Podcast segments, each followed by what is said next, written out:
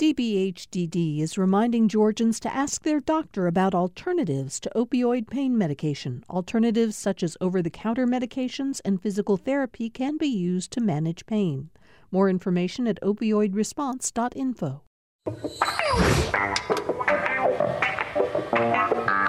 Today on Political Rewind, Democratic presidential candidates are heading to Georgia for a debate. The Trump administration rolls out tough new measures on immigration, and how are women driving the impeachment debate forward? Political Rewind starts now.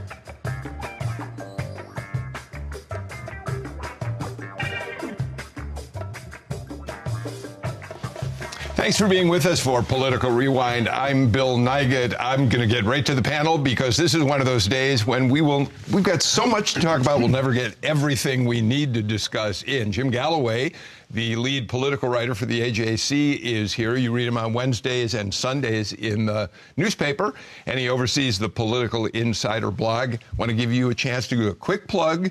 You have a column that's up online right now, but it'll be in the Sunday paper. What on is the, it about? On the politics of transportation in Georgia, and it's not red versus blue. All right, we will look for that, and that's a subject we can talk about on the show next week. I'm glad we've got that to look forward to. Um, Ed, Ed, Lindsey is here, former state representative, Republican state representative from Atlanta, yeah. now a partner with the world's largest law firm, Dentons. Ed, you know I love saying that. I know you do, and man, we appreciate you saying it. Thank you for being here. Thank you so much. Patricia Murphy is back with us. Uh, she worked on the Hill for people like Max Cleland, uh, Sam Nunn, then crossed over to the dark side, became a journalist, and or the uh, light side. Whatever we, you know, we'll go either way on that. You uh, have a syndicated column. I read you in roll call. And a little later in the show, I want to talk a bit about your most recent column about the women driving impeachment. Thank you. Also with us today, one of the Southeast's best known, uh, most respected immigration attorneys, Charles Kuck. Uh, Chuck, you know, when we launched, when we talked about having you on the show, we thought we're going to put impeachment, I mean, put immigration at the top of the show. Not so yeah, much. Not so much. but that's all right. You can talk to us about a lot, and we'll talk about immigration as we move forward. Uh, Jim, let's start with the big news this week for Georgia, at least for some Georgians. The um, Democratic Party, the DNC, has announced they're going to bring their debate, their presidential debate, to Georgia on uh, November 20th. There's a one next week on October 15th, and then we're next in line. Yep, we don't know. We don't know how many candidates are going to qualify, and uh, and I'm not even sure that the that the that the uh, requirements are, are out there yet. Uh, I guess the most important, uh, it's, it's, first of all, it's sponsored by the Washington Post and MSNBC. And MSNBC. Uh, one of the more, most important, uh, important questions from a local point of view is where's it going to be held? Yeah. And, yeah. you know, the question is I mean, the last one in 1992, where you were a part of, yeah. uh, that was held at the Carter Center. But if you're if you're if you're a Georgia Democrat right now, do you do you want to push it out to the frontier? Do you want to hold that debate out in Cobb County or uh, North Fulton or Gwinnett, just to kind of just to kind of put your, your, your mark out there. Well, Patricia, I know that there are people looking, of course, at that rate now. I talked to a couple of Democratic officials this morning who said they're going to meet over the weekend and hope next week they'll be able to announce the venue. But I think it's safe to say they're not going somewhere in rural Georgia. They're not going down to Moultrie. And the chances of going to a venue, say, in downtown or midtown Atlanta, it's possible, but I'm not sure what advantage they'd get out of that. I think they're. I could see them doing the Northern Arc. I mean, that yeah. would make the most sense. That's the area where they've had the most recent success. They've seen them, their ability to pick up the most votes, and also wherever the venue is. The good news for Democrats and Democratic voters or Democratic curious voters is that all of those candidates will more than likely be doing events right around those same areas. So you want to make it a place that's easy to get to, logistically sound, and that is the target area of the voters that you want to reach. Mm-hmm. Ed. Well, actually, I'm, I'm going to give you a counter argument. Okay. Uh, the base for the Democratic Party in Georgia are African Americans, and I'm surprised there hasn't been more discussion about Atlanta University campus. Ah, that's uh, an interesting you know, which, idea. Which, you know, which is, yeah. you know, downtown, easy in, easy out for the candidates, and is real close to the, where most of the uh, Democratic voters will be in the upcoming uh, primary. In and Morehouse March. has got a couple ex, uh, excellent venues. And there. they do, Yeah. they do. So I'm, I'm surprised there hasn't been more discussion along those lines. Well, we should point out that this is journalists right now Yeah. speculating, not just us, but it's but your folks at the AJC have speculated. We don't really know what the thinking Yeah. is yet, so they may in Yeah. fact be certainly thinking about that. I do think one of the venues that's been discussed, uh, Chuck, that's interesting is the big new performing arts center that Sandy Rusty Springs. Paul built Oh. up in Sandy Yeah, Springs. I was thinking the same thing. What a great location if you want to put it in a rising Democratic area with money. Yeah. And access to quick fundraisers, access to bringing votes into that District 6, which is the, one of the primary targets of the Republican Party. I think that's a very interesting place to have it. And remember that Rusty Paul is, even though he runs for mayor uh, in a nonpartisan role, a longtime Republican. It would be fun to see him have Yeah. to host it up there. Here's one, one other thing to think about here. Okay, the debate is going to be November 22nd. Democrats have said that they're going to. They're, the uh, House Democrats have said that they or the timetable for impeachment is is before Thanksgiving.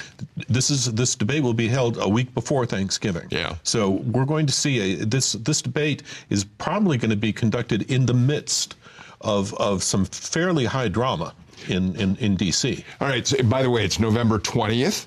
Um, uh, Patricia, okay, we don't know what the venue is. We don't know anything about the details of how they're going to put it together. I, I think they do have the criteria for how a candidate will qualify at this point. Maybe if we can, if we can post that on our uh, social media, the criteria that uh, Sam, uh, you put together for us, rather than going through all of it, that'd be terrific. But um, Patricia, aside from all of that, what impact is having a, deba- a debate in the state? What, first of all, what does it tell us about how seriously the DNC takes Georgia?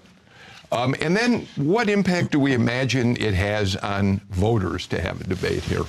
Well, I think you know there are a couple good things for Georgia Democrats that they're coming here. It is a signal if you look at the other states where they've been having the debates, Michigan, Texas, mm-hmm. Ohio, Florida, all really crucial, important swing states. Georgia has really not made that list for Democrats in about 20 years. It just has not been a battleground that Democrats are willing to invest in and pay attention to. And so the fact that it's here says yeah, we actually think it's worth coming. We think it's worth investing in Georgia. I think it also um, gives a boost just to, you know just to the morale of the state and to the visibility of the state, and especially for the campaigns. When you're getting that close to Iowa and New Hampshire, it is really hard to get candidates off of the trail in some of those key early states. Even South Carolina, it's very hard to get them to cross the state line and come Great to Georgia. point. Great so point. those those Democratic candidates, the very tippy top tier who would otherwise be in Iowa or New Hampshire, will be here in Georgia, and they would be smart to spend some time here. I would expect most of them will. You know, this. I mean, this is. But I, I, I agree that you have a big event in a state that tells that tells people that you're pay, paying attention, and and the flip side of that kind of occurred this spring uh, with the, with the Georgia GOP. We had a race for for the chairmanship, and one of the key promises made by by all candidates is the pursuit of a a, a national convention Right. in Atlanta in 2024, Right. which tells you they think the state's in play too. Yeah.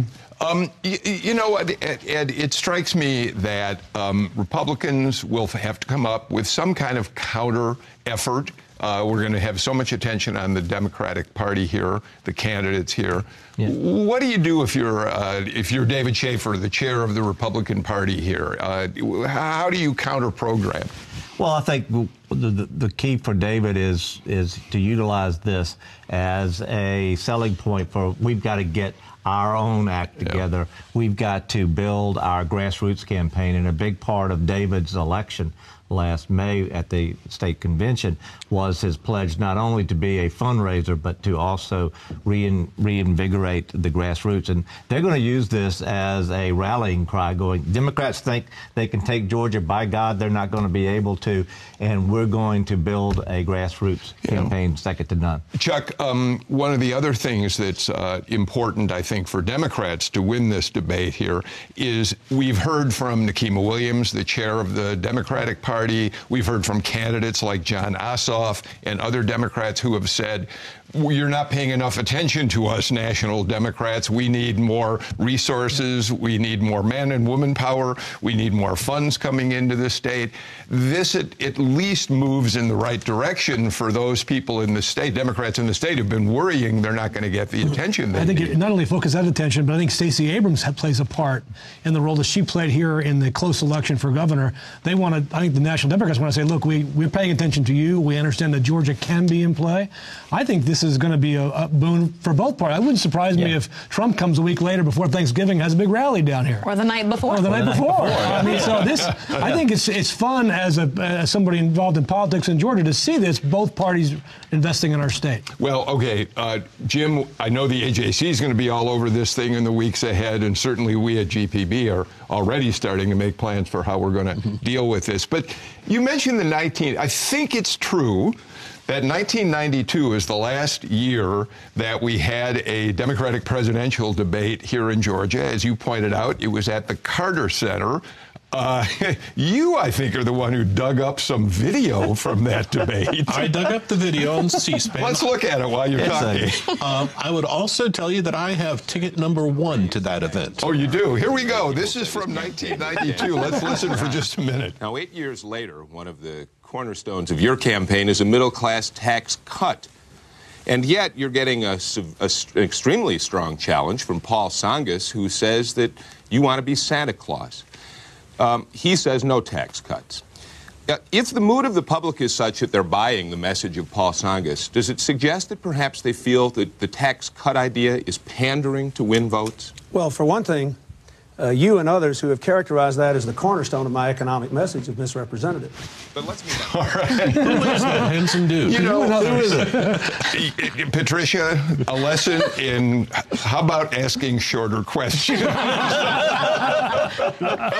proud of that moment. My gosh. It's a great question. But here's the point. That what we know about this, Jim, is that 1992 Georgia primary was what propelled Bill Clinton to the White House. Zell had, delay, or had timed that primary himself. Yeah. Uh, because they shared their, they shared James Carville Yeah. and Paul Begala. Yeah, Clinton had had, despite what Carville and Begala tried to say, uh, made him the comeback kid in New Hampshire. The reality is, Patricia, he'd figured he'd finished third in the New Hampshire primary. They came literally from Manchester to Atlanta to hold a rally at what was then the Omni at CNN, now CNN Center. Um, and, and had the Georgia primary a week later because, as Jim points out, Zell Miller wanted to give him a jump start in the South. And that was a really smart strategy Yeah. on both their parts because Yeah. that ended up being a really successful partnership. If you look ahead at this year's primary schedule, I do think Georgia is going to play another really big role because Joe Biden is in a little bit of trouble in Iowa, mm. quite a bit of trouble in New Hampshire, and it looks like his firewall is going to have to be the South. It'll be South Carolina and then in his hopes on Super Tuesday, Georgia, other southern states, more diverse. Um, he's going to really need, more than likely, a big boost from southern states. And so I think we'll start to see him more and more um, once the date starts to approach as well. Can he? Can you do that? Remember Rudy Giuliani when he launched his presidential campaign. You remember this well, Ed, as a Yeah. Republican.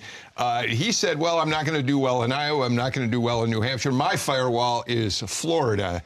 Now, Florida came a little later in the cycle uh, back then, but could, The- the- it didn't work. No, it doesn't work. And, and the fact don't of the- going to work. the- the- saying that might be the, the fact of the matter is, you got to play in either Iowa or New Hampshire. You don't necessarily need to win there, but you need to show that you're competitive there because if you if you don't show you're competitive in one of those two states, by the time you get down south, a lot of the money and a lot of sports starts drying up because folks start going, well, we want to back a winner, and so you know I think it's going to be incumbent of whoever uh, is going to be the Democratic nominee.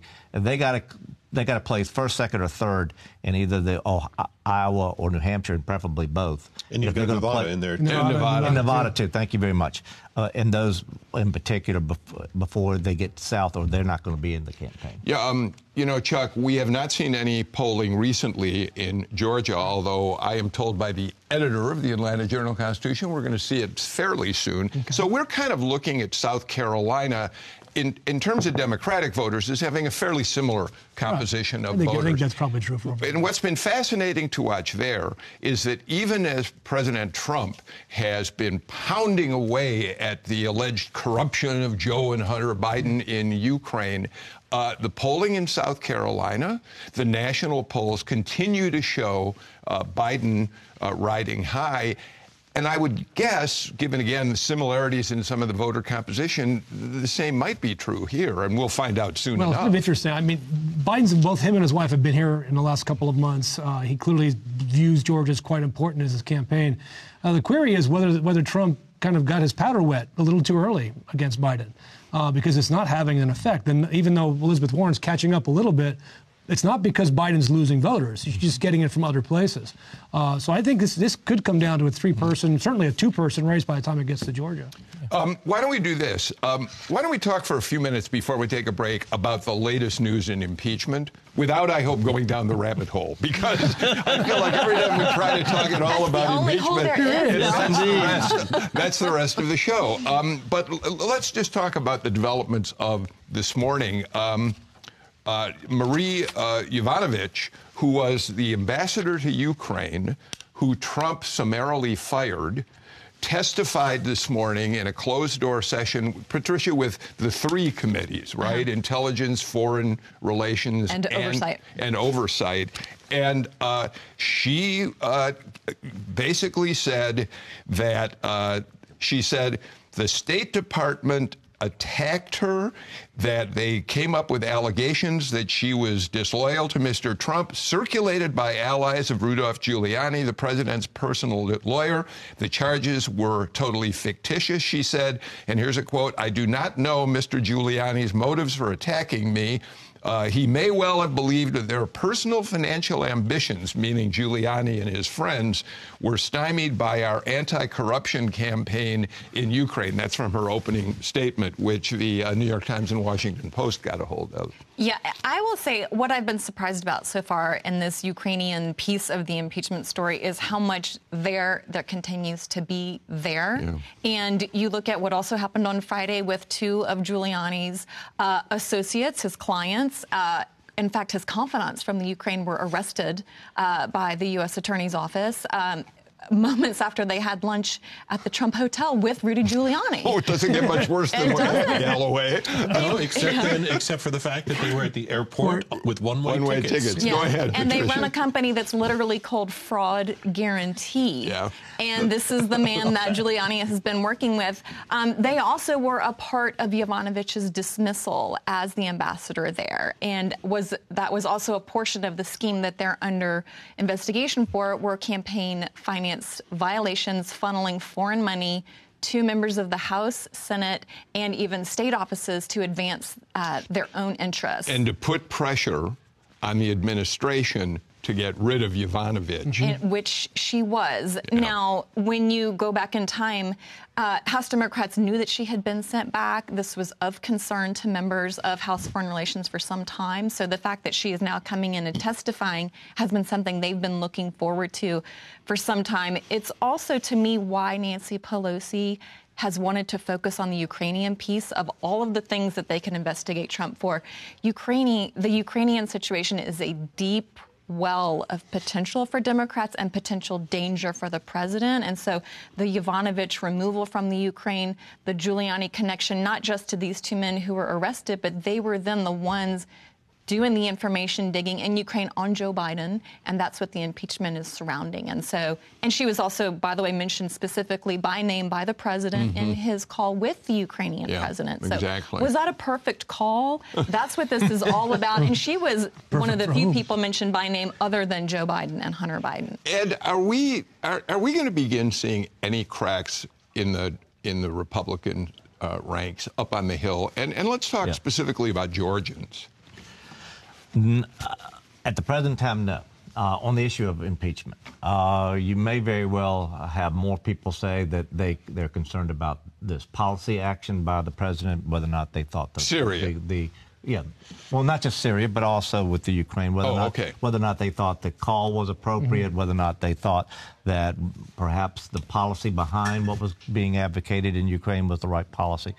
Uh, you may very well start seeing some discussions along those lines, but that's a far cry from uh, from suddenly start discussing discussing whether or not uh, impeachment uh, is is proper or not. Uh, it's one thing to question policies of the president in, in Georgia. Uh, senators and representatives are starting to show some concern over that when it comes to Syria. It's another thing to start saying, well, we disagree with we, you know, uh, you know, not only do we disagree with the president on policy, we also think he's he's vulnerable for impeachment. Uh, the Democrats really need to be sort of shifting how they're going to go about it if they ever want to really start getting any kind of significant Republican support for either impeachment or conviction. And basically, it's along the lines of they got to start looking at the the Nixon model that took place in 73 and 74, in which, Which means Republicans, what? which means Republicans were brought in. Or Republicans, for instance, were allowed to, to issue subpoenas. They were allowed to bring in their own witnesses. They were Howard allowed. Baker was a very important part They of were that. Yes, he allowed. They were allowed to to uh, ask questions. They had. They brought Nixon's lawyers in, uh, so that the American people uh, saw uh, both sides of the issue. Right now, the Democrats, for whatever reason, are holding a tight rein on on what kind of information is getting out and who's going to be listened to, and that gets back to your excellent article that you had earlier this week, uh, dealing with uh, some of the cons- problems that some of the Democrats are having in terms of uh, being able to handle the the uh, the impeachment uh, Chuck, proceedings. I, I'm sorry, Ed. Chuck, um, in the middle of all this, the president surprises everyone by announcing this policy of pulling U.S. troops out of northern Syria, allowing the Turks to do exactly what they've now done move in uh, and uh, uh, presumably attack the uh, Kurdish forces that are there. And it, it strikes a lot of people that when Ed said, you know, maybe not impeachment in terms of some of the issues Democrats are bringing up, but uh, this is the sort of thing the Republicans have spoken out about very strongly, and it does seem to me it undermines him in some ways that could raise, start Republicans thinking about whether they really don't need to move forward with this impeachment. You know, it's interesting. If you think of the Senate as jurors, why would you anger jurors uh, when they're going to hear your case in a few months? I mean, I don't have any doubt the House will end up sending, voting for impeachment. Uh, and you have people that have been staunch Trump allies or quasi-staunch Trump allies like Graham or Rubio coming out very aggressively uh, against the president. Now, Marco didn't put the president's Twitter handle in his tweet, but it was a very aggressive tweet.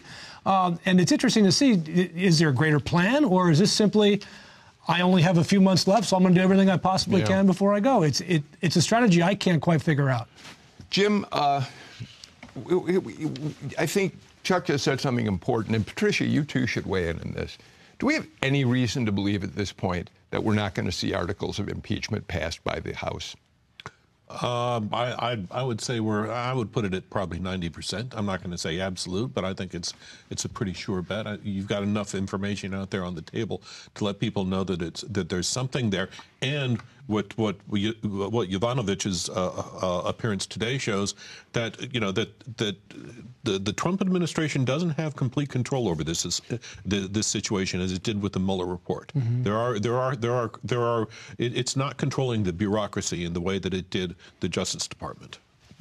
Uh, yeah, I agree. Uh, Nancy Pelosi has said that what President Trump has said in his own words, Yeah. including from the South Lawn of the White House, she considers to be pe- impeachable offenses, reaching out to foreign governments, encouraging investigations into your own political rivals. Um, even seeing the name of an American citizen in a transcript of a phone call like that is so unusual. There's no way to really describe how far afield from not just normal but potentially legal um, that kind of conduct is. And so, for people who've been in D.C. a long time, the president paints them as swamp creatures, but they also are people who are used to and knowledgeable of the laws that govern this kind of activity as well. And so, I think Pelosi is there on impeachment for sure. All right, we're going to have to get to a break, but one last quick point before we do. Um, and, and they'll throw this out. Well, Jim, you're the journalist at the table. I'm not sure that, that a great many. What am I, chopped liver? I'm sorry. I wish to defend the I'll tell honor. my editors. All right. What I meant by, uh, well, I guess I didn't mean anything except I still think of you as being kind of straddling both sides, but you don't anymore. I, I try not apologize. to. No worries. Uh, all right, you two journalists. Um, do you think the American people really understand the difference between impeachment in the House and what that really means? Do you? I think in some ways that Trump, uh, a strategy is to confuse that issue. Uh, It- it- that it is. impeachment is not the move that takes a president out of office. Nor is it a coup d'etat. Right. Uh, uh, and, and I think that's one of the reasons that you saw uh, Nancy Pelosi here in Atlanta last week. Uh, she's got multiple stops across the country uh, as long as this recess uh, continues. And, and part of her job is to teach people impeachment. Journalist Patricia Murphy. before we go, explain what how this works. Well, uh, the articles of impeachment would be drafted by the House Judiciary Committee. Those would come up for vote in the Judiciary Committee. Democrats have the majority, so they would most certainly have the votes to get that out of committee. It would go to the House floor um, for official impeachment. I think that uh, the public will understand the difference between that because uh, the Clinton impeachment wasn't so very long ago. I think, Yeah. you know, even in my conversations with people, they understand the Okay. difference. Uh, then it goes over to the Senate, and it's a very high bar. It's a two-thirds vote in the Senate. Um, when Chuck was talking about the jurors over there, some senators have actually said, "I don't want to comment on this. I may be a juror in the impeachment trial," and that Yeah. is a very, very big deal. Yeah. Um, and the the bar to get to two-thirds, including what would be essentially a majority of the Republican caucus, to me, Mm-hmm. is a very, very high bar. But it's intended to be by the framers. Impeachment is the indictment in the House. The trial takes place in the Senate. The trial and, takes and place never in the, Senate. history of the U.S. has one has a has a president been removed from office with through in- in- conviction without by the procedure. Senate. All right, let's do this. Let's get a break in. And uh, while we're breaking, I am going to do everything I can to apologize to Patricia Murphy for that terrible oversight. We'll be back in a minute. I don't Isn't North Korea already posing an unacceptable threat? As this regime continues to, to perfect its long range nuclear capabilities, it's just a risk that the world cannot tolerate. One out of every four times a fire truck leaves the station, it's for an overdose case.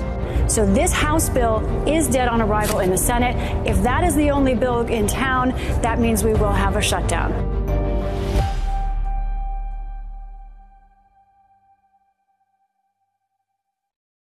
A Seat at the Table is a weekly series hosted by Denene Millner, Christine White, and Monica Pearson. The mission of A Seat at the Table is to let African American women have a platform to educate communities about the black woman's experience, life, and journey. Today we're talking about using the N word. Is a college education still necessary in today's world? Today we're talking about what it means to be woke. From credit to entrepreneurship, black women are about our business. Join us for A Seat at the Table on GPB. Uh, welcome back to uh, Political Rewind, Patricia. Um, let me go to this column and let me jump around a little bit in our in our format today. You wrote a really wonderful column, syndicated your syndicated column. I, I said earlier, I read you in roll call. You wrote it about the women who are in many ways driving impeachment, and of course we know Nancy Pelosi is on top of all that. But you told us about another fascinating person too. Talk about what you did in that column. Uh, so, well, I was looking at the really the specific pressure points of impeachment. How did we get here? What's different from now versus six months ago versus nine months ago? Mhm. Obviously, Democratic voters have always been against this president, but what has changed to get us to where we are in this really unusual, unprecedented point? And if you look at those specific pressure points, I have just noticed that women have been at the center of most of those. And I'm not really talking about Pelosi, although she's been leading it for the Democrats in some cases reluctantly.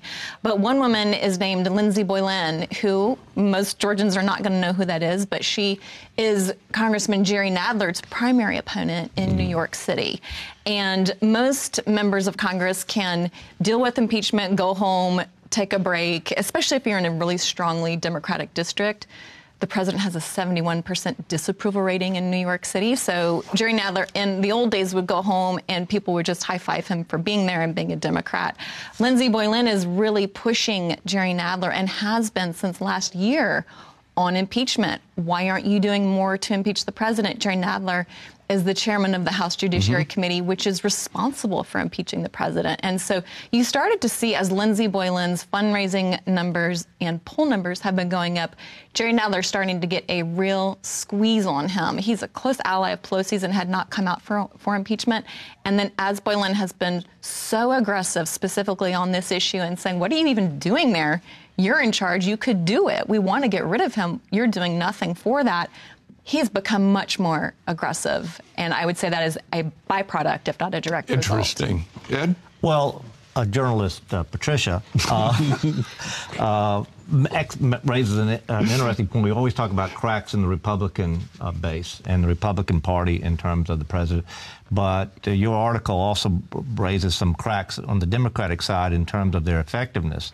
Uh, and the question is whether or not Democrats in this uh, impeachment uh, debate may very well win the battle. They have the votes in the House, but whether or not they lose the war, that would be the next election. And a lot will depend on how good and how fair the American people see as, as the process.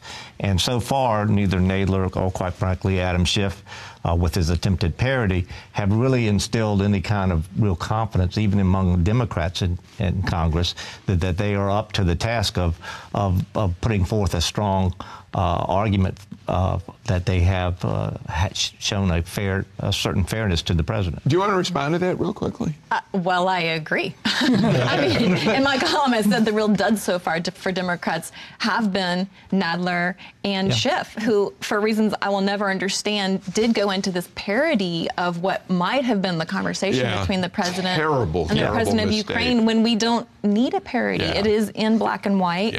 Um, and the Democrats only have they only can possibly have um, the trust of the American public in order to go forward on this because it's unprecedented and so unusual to be going down this road at this point in a, pres- in a president's um, tenure, so close to an election. They want to wrap it up quickly, but you have to maintain your dignity and your trustworthiness. And I think somebody like Nadler, who's mm-hmm. getting pushed and had a terrible hearing with Corey Lewandowski terrible. walking yep. all oh. over him, and then um, with Schiff, with his opening statement, makes people say, who's in charge? What is this yeah. kangaroo court? And they've yeah. actually, Republicans have called it a kangaroo court as yeah. a result. Um, the women, I think, have been quite responsible in their. Uh, in their rhetoric, and some of the men have been way out there. Yeah, you know, uh, uh, Chuck, we've talked about it on the show, and a couple of us have, have, have said that although Schiff made that terrible gaffe in parodizing what the president allegedly said on that phone call, um, it, was clear that Nadler was not going to be the guy to take the lead no, on impeachment, not. the way he handled the judiciary hearings. Not just Lewandowski, and in several cases, yeah. just not focused, not sharp, didn't have uh, discipline over his Democratic Which members. Which is why he drew a primary and, opponent. And so yeah. it wasn't a surprise that it went no. over to Adam Schiff, yeah. was it? No, not a surprise at all. And yeah, I, I would have expected more from Adam Schiff uh, in this. Uh, you know, Ed brought up an important point earlier you're not going to get American support behind an impeachment bill really unless you have public hearings. Simply don't understand why we keep having these closed door hearings when the transcripts are released. They go out and talk to the press right away.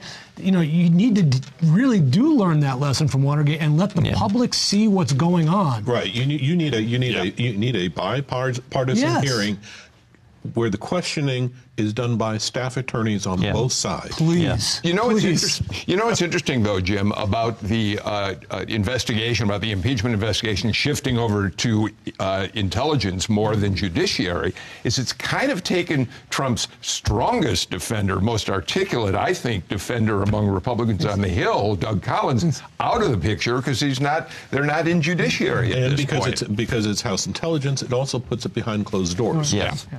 And and where where where where the where the Corey Lewandowski's uh, performances uh, they, they, have no no no weight. And feeds into uh, the president's uh, strongest argument that a you're trying to overturn mm-hmm. uh, my popular election, and number two, uh, we have an election next in 2020. Shouldn't we be focusing on on right. my job performance at that time? All right, let me let me move on uh, uh for a few minutes, Jim. Let let's talk a little bit about. Uh, you all wrote uh, the other day a piece about David Perdue and his effort now is bipartisan effort with his co-sponsor Doug Jones, the Democrat right. mm-hmm. from Alabama, who's been on this show.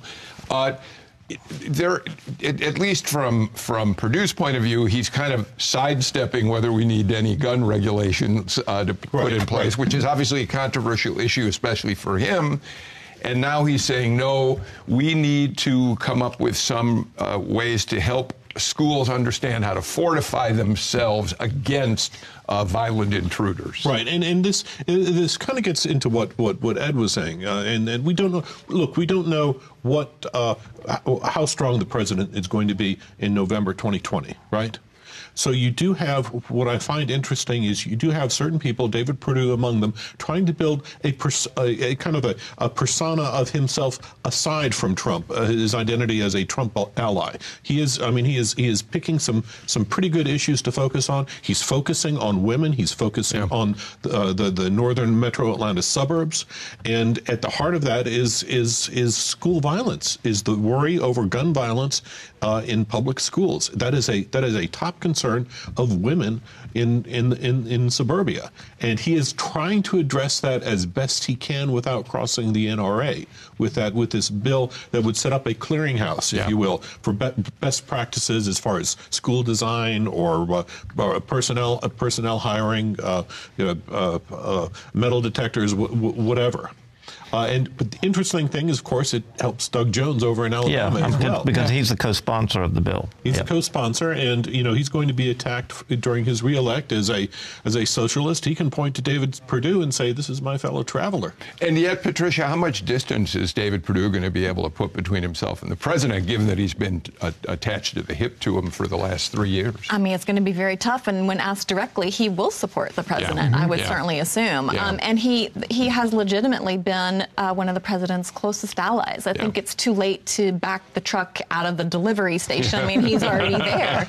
Um, yeah. But he has to do what he can. Uh, the only very limited polling that we've seen uh, of David Perdue, though, is that he um, is more popular than the president in the state, particularly among women.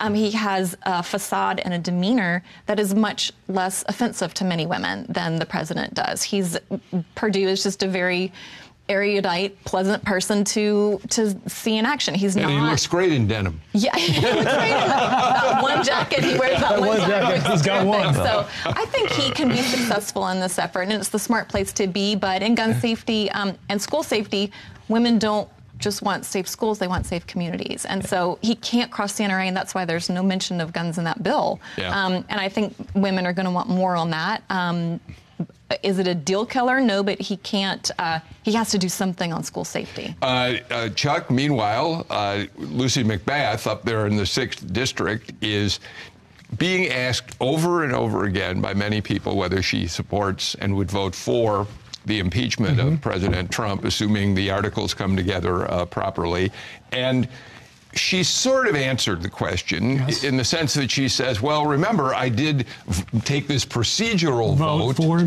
for moving forward, for moving forward, and yet." Uh, she had protesters uh, uh, show up at her uh, offices, uh, uh, pro-Trump protesters who were angry about the fact that she's supporting impeachment of the president she seems to be caught in the middle there well, just a I mean, little bit. To a certain extent, keep in mind uh, the pro-Trump protesters are a minority in her district, yeah. at least according to the last election. Um, and uh, she feels like she's spoken on it. Uh, she doesn't, uh, over the years, has not dealt an entire political career with the press or with folks. I think she's kind of learning still a little bit.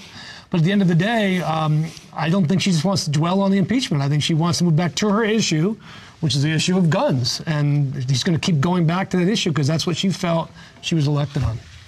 Well, uh, you know, her, her, twisting in the wind reminds me of, of a piece of advice I got right after I first got into the House, which State House, which was, look, if, if you got a tough vote coming up, as quickly as possible, come out and t- tell people exactly where you are, because at least that puts an end uh, to your twisting in the wind. And who's ever giving her the advice of trying to maintain neutrality, I don't think is doing her any good. I don't believe there's anyone here that seriously thinks she's not going to vote for impeachment. In the long run, she's probably better off going ahead and laying out her position, whatever it may be, and then moving on. Because if, if you stand on the fence it's a cold place to be. Well, in, in light debate. of that, I mean, it's a really good point because if, if you know the latest Fox News poll that came out said 51% of people support impeachment. Now we don't have any polling here. Support to, an impeachment inquiry. Inquiry. inquiry. Uh, and so we don't have you know a local polling here, but you have to you know think about it. That's, that's probably reflective of that particular district as well. Uh, I would suspect in the next week or two you'll probably hear from her talk yeah. about. So, I mean, she's uh, going to have to cast her vote. So, the uh, sooner she can defend it, the better. Jim, let me reframe that but ask you to comment on the same uh, uh, question. So th- these last couple days, we've seen some interesting video uh, from Joni Ernst in Iowa and from Cory Gardner in Colorado, two Republican uh, members who uh, were being peppered with questions by reporters as to whether or not they believed it was appropriate for the president to look for help uh, in getting from a foreign government and getting uh, uh, help on, a, on, an opponent, getting dirt on an opponent, and they wouldn't really answer the question. On the other side of the aisle, is Lucy McBath in a similar position or no? You know, I, I don't think so. Okay. I don't think so, and and simply because the polls aren't moving that way.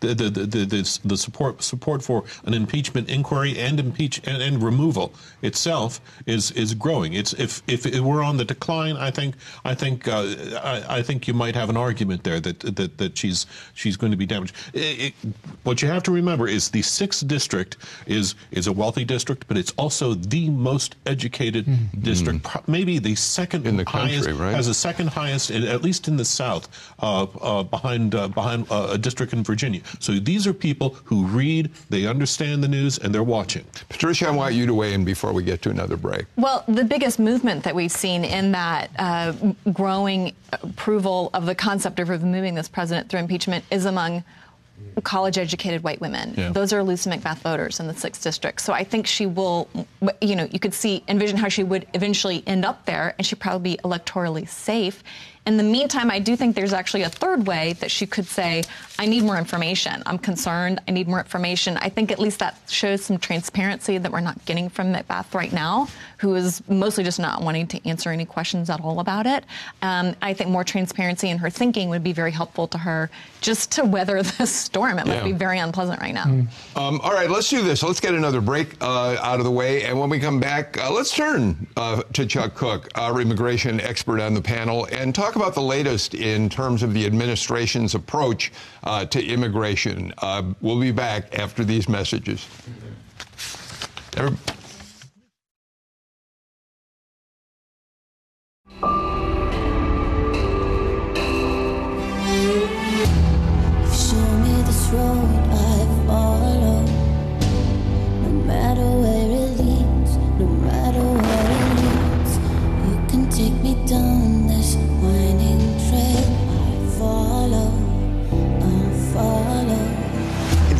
only thing that is predictable is the unpredictability of Washington, D.C. Is the Sunni Shia divide about to explode wide open? Neither side seems to appreciate that they're destroying the region. What are you seeing as the most important thing that has to get done right now? Developments in the Harvey Weinstein scandal. Women who say the Hollywood mogul sexually harassed. Luckily, there are a lot of women coming forward. If we don't take this moment in history, then we're letting a moment pass.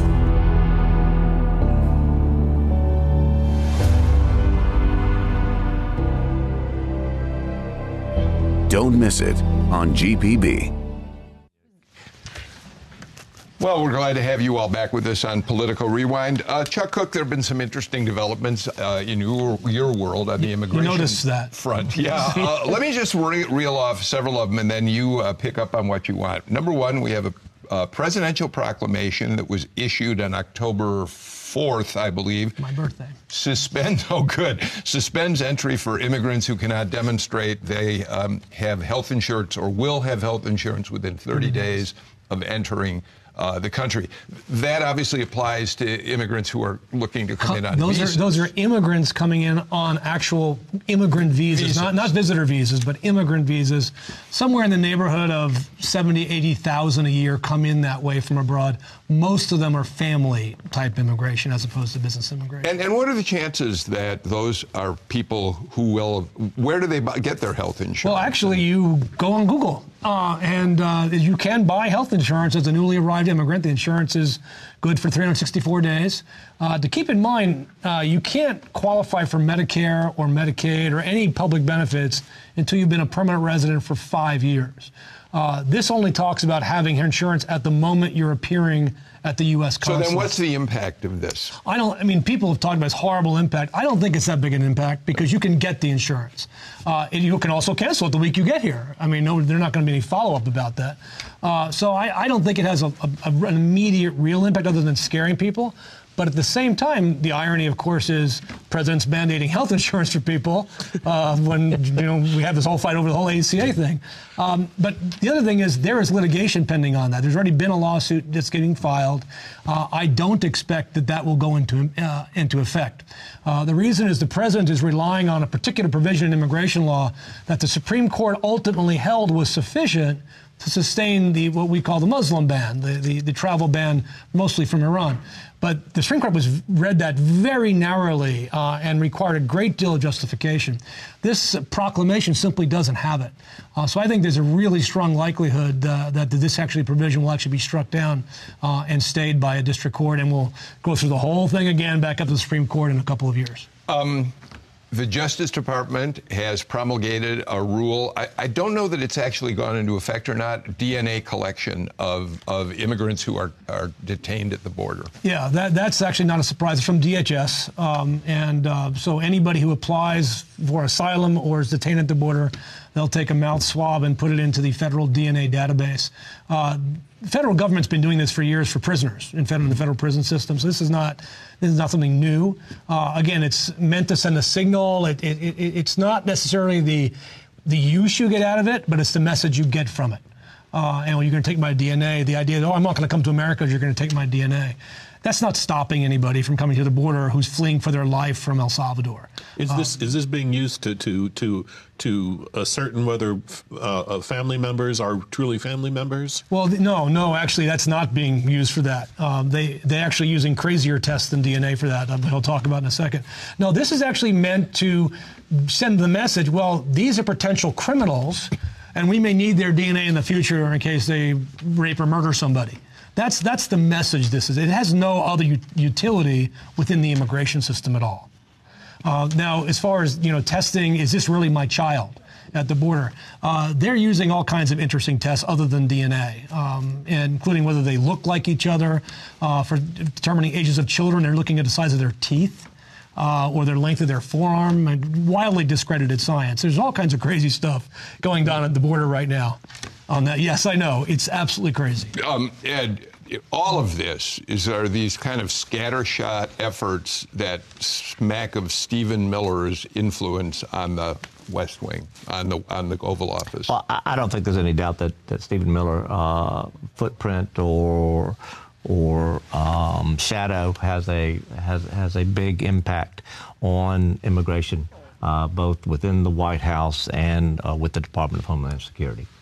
Patricia, when you hear about these, and there are, there are others, I know you want to get to one that you think is more important, but but this ongoing war is certainly going to be something the president will showcase in the 2020 campaign in a big way. It was a big part of why he got elected Yeah. in mm-hmm. 2016. Yep. It was a central focus of every rally that he held. It Yep. was not the focus of his very first rally, but after he heard the applause that he got from the crowd when he started talking about illegal immigration, immigrants are thieves, immigrants are murderers, rapists, and I'm sure some are nice people, the kind of response that he got fed back to him by his core base supporters has fed the oxygen of his thinking on this. And then somebody like Stephen Miller comes in and says, well, here are all the things you can do to hit the gas on this. And so immigration um, and uh, attacking immigrants, demeaning immigrants, it is, I think, just a core piece of what he's always done in campaigns. What's what I find fascinating about these some of these new pieces of policy, Republicans typically will say we need to reduce illegal immigration and increase legal immigration. Yeah. The president is now demonizing both legal and illegal immigrants, Yeah. and so that is a major change for the Republican Party. But it's something that some members of his base have felt lo- uh, for many years. You know, we, But we hear all the, yeah, the times that oh, I'm, I'm in favor of legal immigration. Yeah. That's that's exactly who this is against. The the DNA is from legal immigrants legally seeking asylum. The DNA, the the public ins- the health insurance is from legal immigrants who've been waiting in line. So it's a it's an interesting twist on what's been going on. But Patricia then, but then you have Democrats uh, choosing to veer hard to the left on the on the Well, on the, the issue. Democratic debates, the Uh, question is, and, would you, know, give health care to illegal Yeah. immigrants? Will you Yeah. uh, decriminalize crossing the border illegally? Uh, along those lines, that have, for, for whatever reason, lurched the Democratic Party hard to the left, Yeah, I- and and so as a result, you've got the middle ground, uh, almost a no man's land. You know, Jim, I noted it, what Ed's saying is so correct. I mean, if you watched uh, the first Democratic debate when some of these things really came out, it seemed to me like an exercise, a perfect example of groupthink. I'm not sure that any one of those people might have necessarily immediately embraced the notion of, you know, decriminalizing border crossings. And you've had, and, but- and, and, and, and there have been some, there's some been some backpedaling on on, on that. Yeah, front. but it's out there. It's But, out but I- there. But I, will, I will tell you what I was. Uh, I mean, I I, I watched uh, Donald Trump's uh, rally in in Minneapolis yesterday. Yeah. and when when he is when he is uh, speaking to a virtually all white crowd and talking about legitimate Somali refugees and is is is getting the response he's getting that is that's that that begins to Yeah, get the, the, the not gonna rhetoric the rhetoric that we're, we're hearing and the, the the the actions that we're seeing uh, on on this kind of have a different flavor to them. And we haven't even mentioned that he just announced that they're cutting in half the number of refugees who are going to be allowed Well, in the cutting in half States. from the already from cut in half. From, I think, So- 18,000? But we had 75 the last year under President Obama. This year we went down to 50. Next year, 30 this year, 50, 30, now 18,000. Yeah. That's essentially nothing. What's the worst thing that you see, you've seen? You see, you walked in here and said you didn't even talk about the thing that I'm most Oh, well, concerned you know, you about. first, you didn't talk about public charge. This is the new rule uh, in our immigration laws since 1882. There's been a rule that says if you're if you're going to become a public charge, the old words, uh, you can't come in America. And it's always been interpreted very very loosely, but it's it's a very powerful phrase. Uh, now they've actually uh, put into regulation very specific guidance on, on this, including yesterday the Department of State in their new rules said if the consular officer interviewing you for a green card believes that you will ever become a public charge, he will deny you. Think about this. Everybody will ultimately become a public charge. We're all going to be on Social Security. We're all, I mean, we're all going to be it, right? So therefore, you could literally deny everybody. Uh, but there's another piece of legislation that's actually not from the president, it's actually coming out of the House. Actually, there is immigration legislation on the floor of the Senate right now. Uh, about four months ago, the House passed a bill called House, House Bill 1044, which removes something called the per country limit. Now, this is really weedy, but it's really important. In our legal immigration system, which was really established in 1965, they said something really simple everybody's going to get an equal chance to come. And they did that because we had been had a very race-based immigration process for like 47 years. So that every country has a chance to come, and no country can have more than seven percent of the numbers for green cards, whether it be family or business. And it's been that way for the last 50 years. One country got really out of whack in, in the last 15 years uh, on the employment side. Uh, and this is a result of H-1B visas and H-1B visa abuse. So a lot of Indian nationals began to apply for green cards. And today, there's a 30 to 40 year wait for green cards for Indian nationals working in the United States. And they have managed to convince, they managed to convince Zoe Lofgren in the House, and it passed the House on a voice vote uh, to eliminate the per country limit. So we all thought, well, this is going to die in the Senate. Nothing, everything dies in the Senate and the House. And in fact, uh, Senator Lee from Utah, apparently because of the silicon slopes that have developed out in the state of Utah, Yeah. uh, has pushed the bill, how's what's called Senate Bill 386. Uh, and it came up for unanimous consent motion two weeks ago. And interestingly enough, it didn't pass because our Senator Perdue stopped it. Now, when I heard that Senator Perdue stopped it, I thought, well, well, he's very anti-immigrant. He's carried the president's water. He's, that's not why he stopped the bill. He stopped the bill because the, the hospital association called him and said, hey, what about all the nurses we need? And so he worked out a deal with Senator Lee, and they amended the bill and said there's a set aside for nurses going forward. We're running close so, out of time. So How do you know that this is what re- his his motive was for I passing? talked to his chief of staff. All right, so you've got that yes, directly from to them. What, what's the bottom line implication? The bottom line is uh, the House will come back and vote. Uh, yeah, the Senate will come back and vote. With all this? Well, what basically, we will only have Indian immigrants in employment-based jobs for the next decade. But businesses that pushed for that, haven't? This is a push for yeah. that. So yeah. basically, there no, nobody from any other country in the world will be able to immigrate through employment for the next decade. That's what this bill does. And and uh, this is reflected. You you you do see a big, uh, a very tight relationship developing between the Republican Party and uh, Indian immigrants. That's yep. right. That's it. Yep, it's, mm. it's, very interesting to watch. We're out of time for uh, uh, today's show. Uh, Chuck Kuck, thank you for being here. Ed Lindsey, a pleasure to have you. Yeah. Uh, Jim Galloway, thank you. I'll see you again for the Monday Political Rewind. And Patricia Murphy, um, thank you for being here. And again, my apologies. well, you have been my, my favorite colleague over the last five Until years. today. uh, that's it for us. We are completely out of time uh, for today's show, but we really appreciate your being with us. One last note. I said this a week ago, and I want to say it again today. We are still tinkering with how much to talk about impeachment, which, of course, is the biggest issue on the national political stage today. But we also want to continue to talk to you about what's happening in our State, Georgia. Give us your thoughts. We're trying to mix them up as well as we can, but why don't you let us know on Facebook or Twitter or send us an email?